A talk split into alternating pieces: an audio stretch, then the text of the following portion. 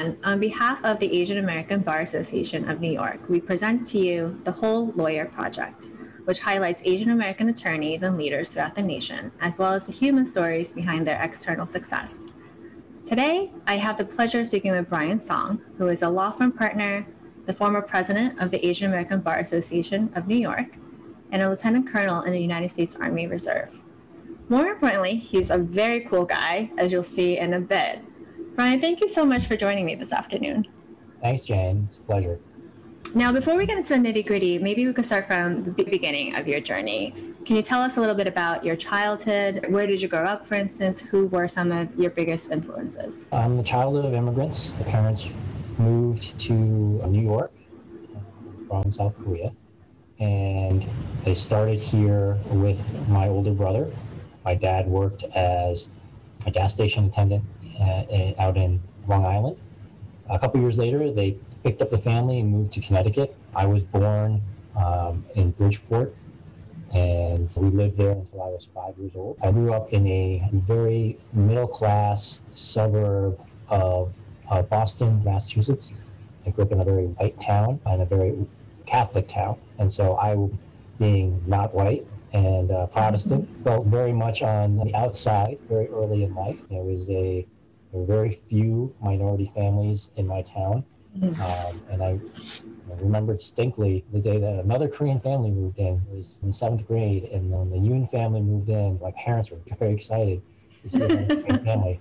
Uh, that we showed up to their house. I don't know how. I still to this day don't know how they got their address, but we showed up sort of unannounced to their house, bringing you know fruit and, and that sounds a lot like my childhood where i feel like i i also grew up in a very white community and i was the only asian girl. I was actually referred to as the, the asian kid like in school all the time. How did feeling other shape who you are today? I've always uh, had that sort of compartmentalized. And mm. as i grew up we went to a korean church that was a good hour away from our house on sundays. And so that was the the part of me that was the Korean side. Right? I felt like when we went to church and I was around other Korean Americans, that was the time to be Korean. And mm-hmm. when I was at home, at school, that side got put away because you're very much you were different. But one memory that sticks out in my mind, and that the first time I think I was ever really aware of being other was in the third grade. And I had won the role of Abraham Lincoln in the school play because I was the only one who could memorize uh, the Gettysburg Address. Oh, wow. And so we had the play, and I remember getting up on stage and standing up there to give the address. And as the, the light came on me, the, the audience laughed. And I didn't say anything yet. So uh-huh. I was a little confused as to, to why they were laughing. I could look out into the crowd and I saw my parents who, who weren't laughing, and everybody else chuckled. Now, in hindsight, look, having a little Asian boy with a cardboard uh, mm. stovepipe hat and felt uh, beard probably was a little funny. And I'm not saying that anybody I grew up with was racist. These were the parents of, of my friends. I've been to their houses. I, they have me for dinner. For the first time, really, I wondered why people were laughing. Uh, because this is something I felt like I earned this role, and just struck me as, oh, I'm not what they expected. Mm-hmm. Did your parents say anything that night when you got home?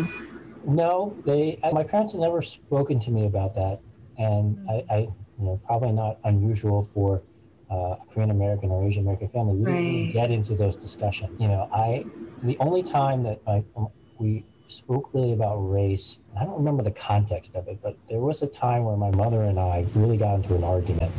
And I remember her telling me that, you know, that she knew that I wanted to be viewed as an American.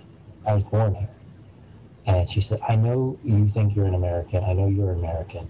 But when people look at you, they don't see an American. And that really struck me too, because I think that was, again, the first time either of my parents had ever really talked about race and, and the way people view you. Her point being it's important to uh, understand your heritage, but the world is going to look at you as an Asian and not necessarily see you as an American.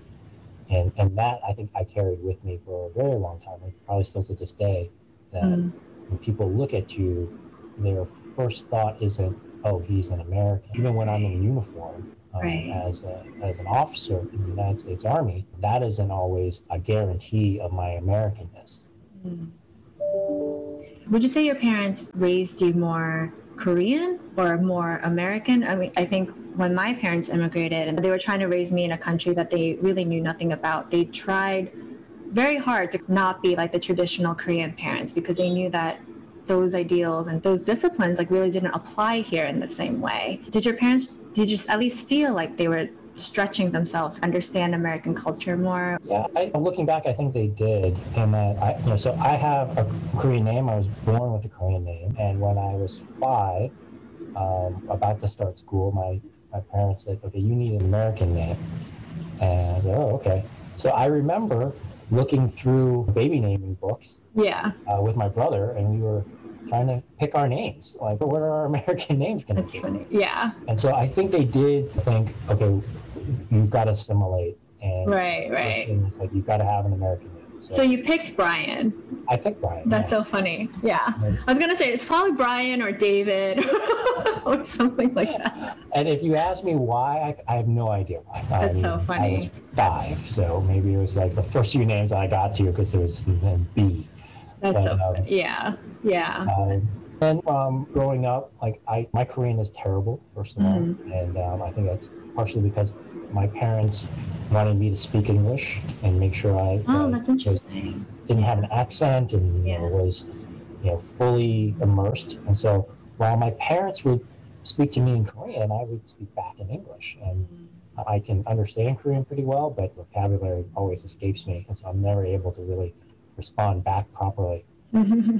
So that they took those steps, and then even from a cuisine standpoint, I my mom went out of her way to make American food for me because when I was a kid, I wanted spaghetti or meatloaf or of you know, have what my friends are having.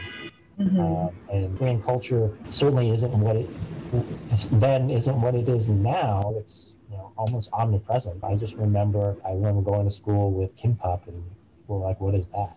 You Mm. know, oh, you're eating seaweed. Oh, Yeah. it's being different. I, I don't think any kid really wants to be different. So I, I do think my parents did make those steps to try to assimilate and, and, and make sure that I didn't feel that way.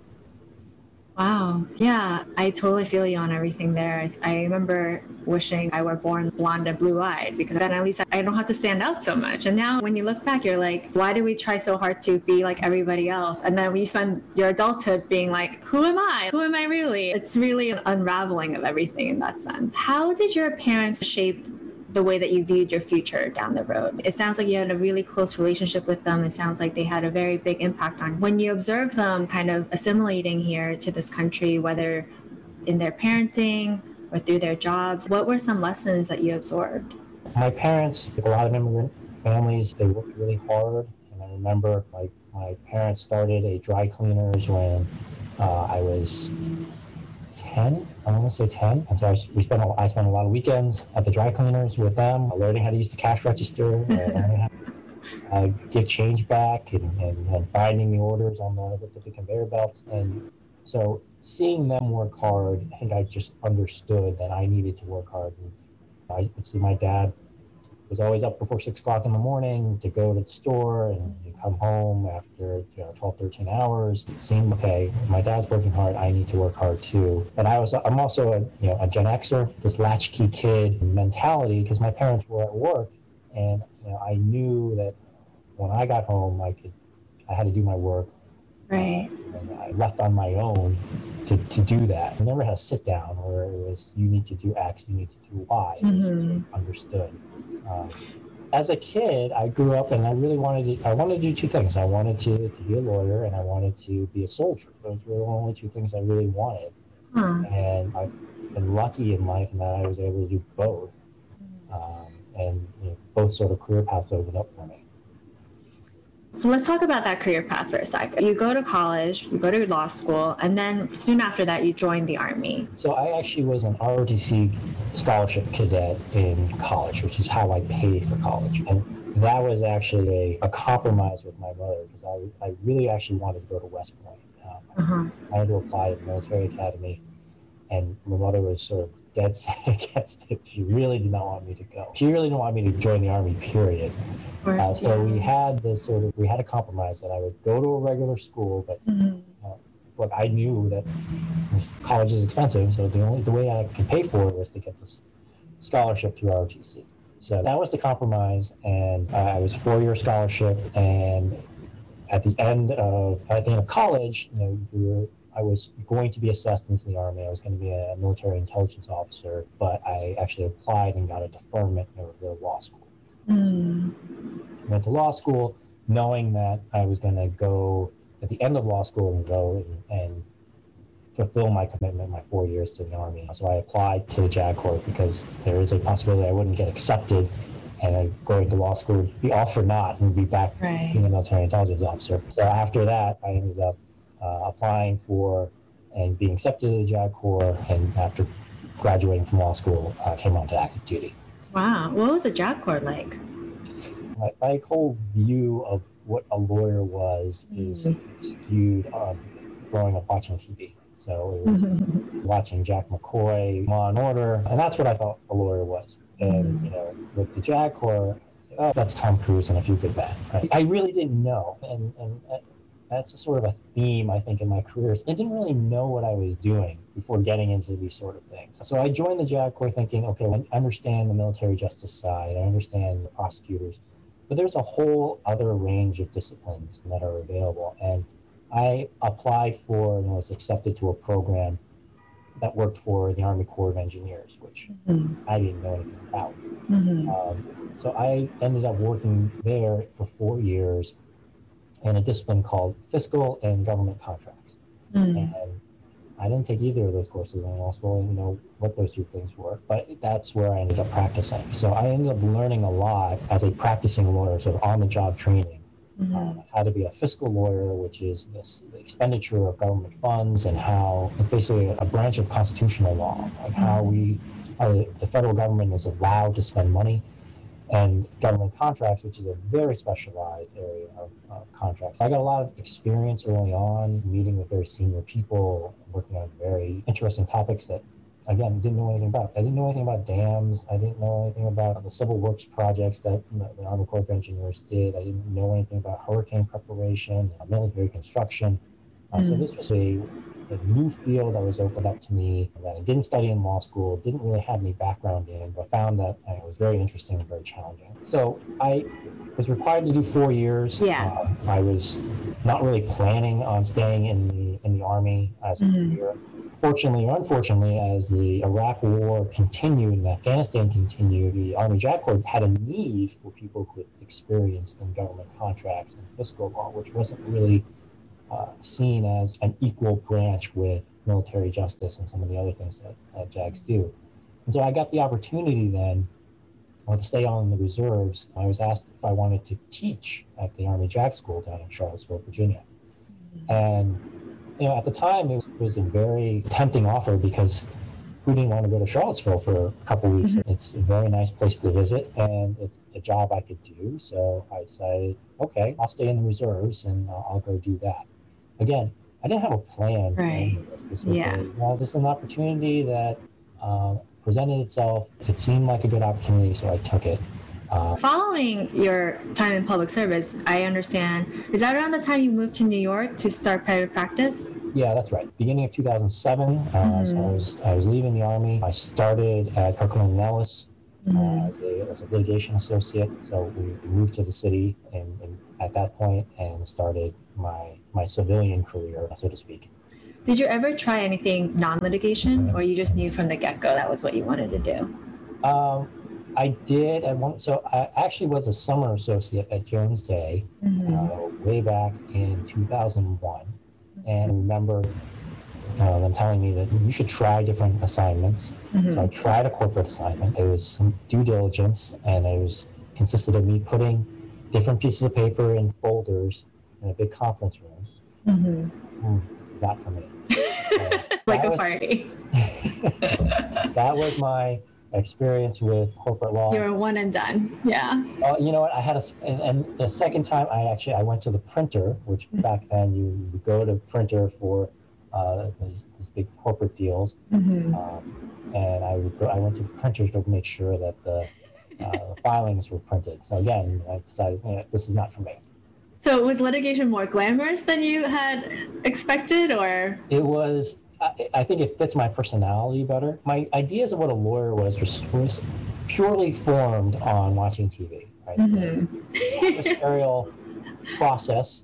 It was how people reacted to one another. Mhm. And while being a litigator, I'm not in the courtroom every day as a Jack McCoy would be. It seemed much more in line with what I thought being a lawyer was. And being a litigator has at least allowed me to continue to, to believe in that. What was it like for you coming up through the ranks? So we're talking about how you just moved to New York as a junior associate. Now you're a big time partner. What was the journey like out there? Sure. I think there are, like I said, there are, there are missed opportunities along the way that I really wish I had known about as a young lawyer or a law student. So I, I didn't really know any lawyers. And I went to law school not knowing any lawyers and not really knowing how to ask the questions. right? Yeah, yeah, And I think same. there's there's a certain amount of hubris that I had that I didn't ask the questions because I didn't want to seem like I didn't know what I was doing, even though I didn't know what I was doing. Mhm. So I, I didn't take advantage of the opportunities to ask people when they presented themselves, so taking really advantage of the resources at, at my law school or with connections that you would make later because I just didn't want to seem like I didn't know what I was doing. So I, I missed the opportunity to, to, to clerk, be a federal clerk, which I really, looking back, I really regret. Um, if I had that opportunity, I should have taken it. And then the other thing I, I, I tell a lot of young litigators, not only that trying to clerk, is you know, I really wanted at some point to go work at uh, DOJ, either at U.S. Attorney's Office or Main Justice. And unfortunately for me, I think part of it was a timing issue. So I came out and private practice in 2007. And normally the U.S. Attorney's offices want you to have a couple of years of experience, two to three years of experience before you apply.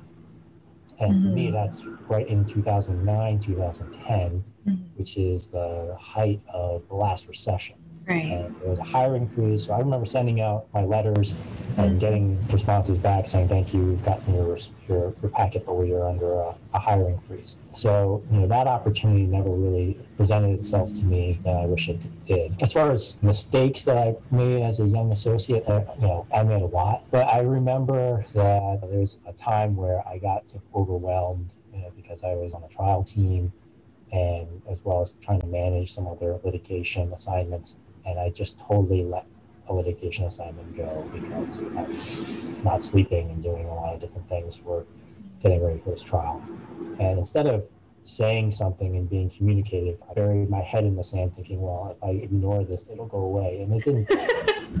uh, and so I really disappointed uh, Right. who I was working for Right. because the assignment didn't get done. And that was a big mistake. And it's, it's something that I've learned from you can't let happen. Do you still feel like, as a partner, there are times where you feel overwhelmed? Yeah, I think there's always those times in which there's just too many balls in the air. So I think with, with experience, you can what is a priority and what is not a priority. You also know uh, who you can rely on uh, to alleviate those issues. If you have a good team around you, good associates, I can lean on this person at this point in time to get this part of it done while I focus over here. And that has been you know a, a a learning curve because you've got to got to trust in people and you've got to you know really develop your team but that that has been something that I've learned over the past few years At your firm or at other firms, for instance, as you're leading these teams, how would you describe the Asian American attorneys who work for you versus just a general pool of attorneys? so I think we have a reputation of not speaking up and I certainly see that in a lot of the junior Asian American lawyers that um, I've worked with over the years and that there's a, a timidness to them that they don't want to put their ideas on the table. Um, the more successful lawyers are the ones who are willing to step out and you know, put their ideas up front for people to hear, Mm. uh, and not just be known as the hard worker. Like we, Right. you know, we have that reputation of diligence and hard work, but not necessarily as leaders. And you know, in order to be recognized, it's in really crucial that you really step out of your shell sometimes to really put your ideas up front, that show that you have thought of issues and that you can really push teams forward. These are such great points, and I definitely feel like it's something that my friends and I work on as well. Is learning how to voice your opinions, one, but also recognizing that your opinions are worth hearing. Are these struggles that you've personally had to deal with, or do you feel like you were more confident about it versus the average junior attorney coming up the ranks? I, I think yes and no. I think I've certainly been guilty of just trying to blend into the the wall or the furniture as much mm-hmm. as possible sometimes. personality wise, I am an introvert, and it actually took me a while to discover that. I think there is a an important step of introspection that we all should go through to really understand what our strengths and weaknesses are and, and, and who we are and how we communicate best. So I wasn't always comfortable in a big room, like you know, having you know these massive team meetings where I'm you know, expected to speak. But I also felt that when I had those opportunities, I needed to hit them out of the park and you know asked to brief on a case or specific, some research that you've done or you know certain documents that you've looked at. You've got to know what you're talking about, and you've got to have a confidence that you're better than anybody else in that room. And I think part of that has come from my military experience, knowing that you know, I've done those types of briefings before. I've been in front of generals and very senior level people in, in the Army and DoD, and knowing that okay, I know this, I've got to brief it, and I've got to be prepared for it. So it's that preparation aspect of knowing your material inside and out. I think gives me confidence to, to be able to speak up on it. Hmm. And how would you advise uh, young attorneys coming up the ranks who do struggle with speaking up for themselves. And and I ask in the sense that it's very easy to be like just be more confident or just do it. Yeah. But I also think there is a cultural stigma as well in terms of growing up, for instance, like I knew very well Korean culture, you're not taught to speak up. If anything, you're taught to not speak up because it's seen as oh you're dis- disobeying or you're not respecting other people or you're not being agreeable and i think in the corporate world those things are very hard to overcome. I think it's very hard and it's going to be based on the individual to some extent, but look for small opportunities to speak up. And like I said, if you're in a litigation team and you're having you know a meeting, look for an opportunity to talk about one thing that you know. Hey, there is an important document that I saw, and this is what it's this is what it talks about, and why it's germane to this issue. This mm-hmm. is the case law that I researched this is the one thing. And you don't have to you don't have to get up and make a huge production of it. You just make your point be succinct and, and then uh, step back from the spotlight if you must. Mm. but it's those sort of toe dipping attempts to get make yourself feel comfortable. And i've known junior lawyers not asian american who struggle with this and i've tried to encourage them by by asking them a question so if you have a senior lawyer that you work with that you feel comfortable enough to speak to, they can try to prompt you in meetings as well, where they can try to lob you a softball. Hey, Jane, we, we met about this earlier. Why don't why don't you talk about you know, why don't you talk about that case? Right. And you know, letting them set you up and try to get you to, to, to speak, I think is a good way to, to start that process. That makes a lot of sense. I want to turn to the, the final segment of our conversation here, which is to ask about how you take care of yourself day to day. But you have a super demanding job, you've had a really storied career. How do you take care of Brian at the end of the day? I think part of it is, you know, compartmentalizing all these different aspects of my life. So I, mm-hmm. I've had all these titles, right? You know, I partner, Terry Ranks, president of Omni, you know, all these other things. But you know, most important to me is the title of, of husband, and father. And those are the two things that uh, I try to keep both central in my life and prominent in my life because without those two things, all the other things fall away or are a little bit meaningless. So for me, it's spending time with my family. I'm blessed in the sense that I've had both sets of careers that have at least allowed me to have more time with my family um, than I, I, probably initially thought I would have. You know, when I was active duty in the Army, I had deployed. So my first wedding anniversary I missed because I was in Baghdad at the time. And so I sort of left my new wife behind. And I wouldn't be Oh. where I am without Yeah. her support. And Mhm. you know, she understood. And she's actually been really the driving force in a lot of things in, in my career. So what keeps me what, what keeps me as a whole person really is is the partner that I've chosen in life because without her I have missed a lot of goals. That is so Um, sweet. I'm tearing up a little bit. That is very sweet. Thank you so much, Brian. I really appreciate your time here, Thank you. I, I know you have a star-studded list of, of other guests, so including yours truly. Yes. I'll understand. Thank you so much.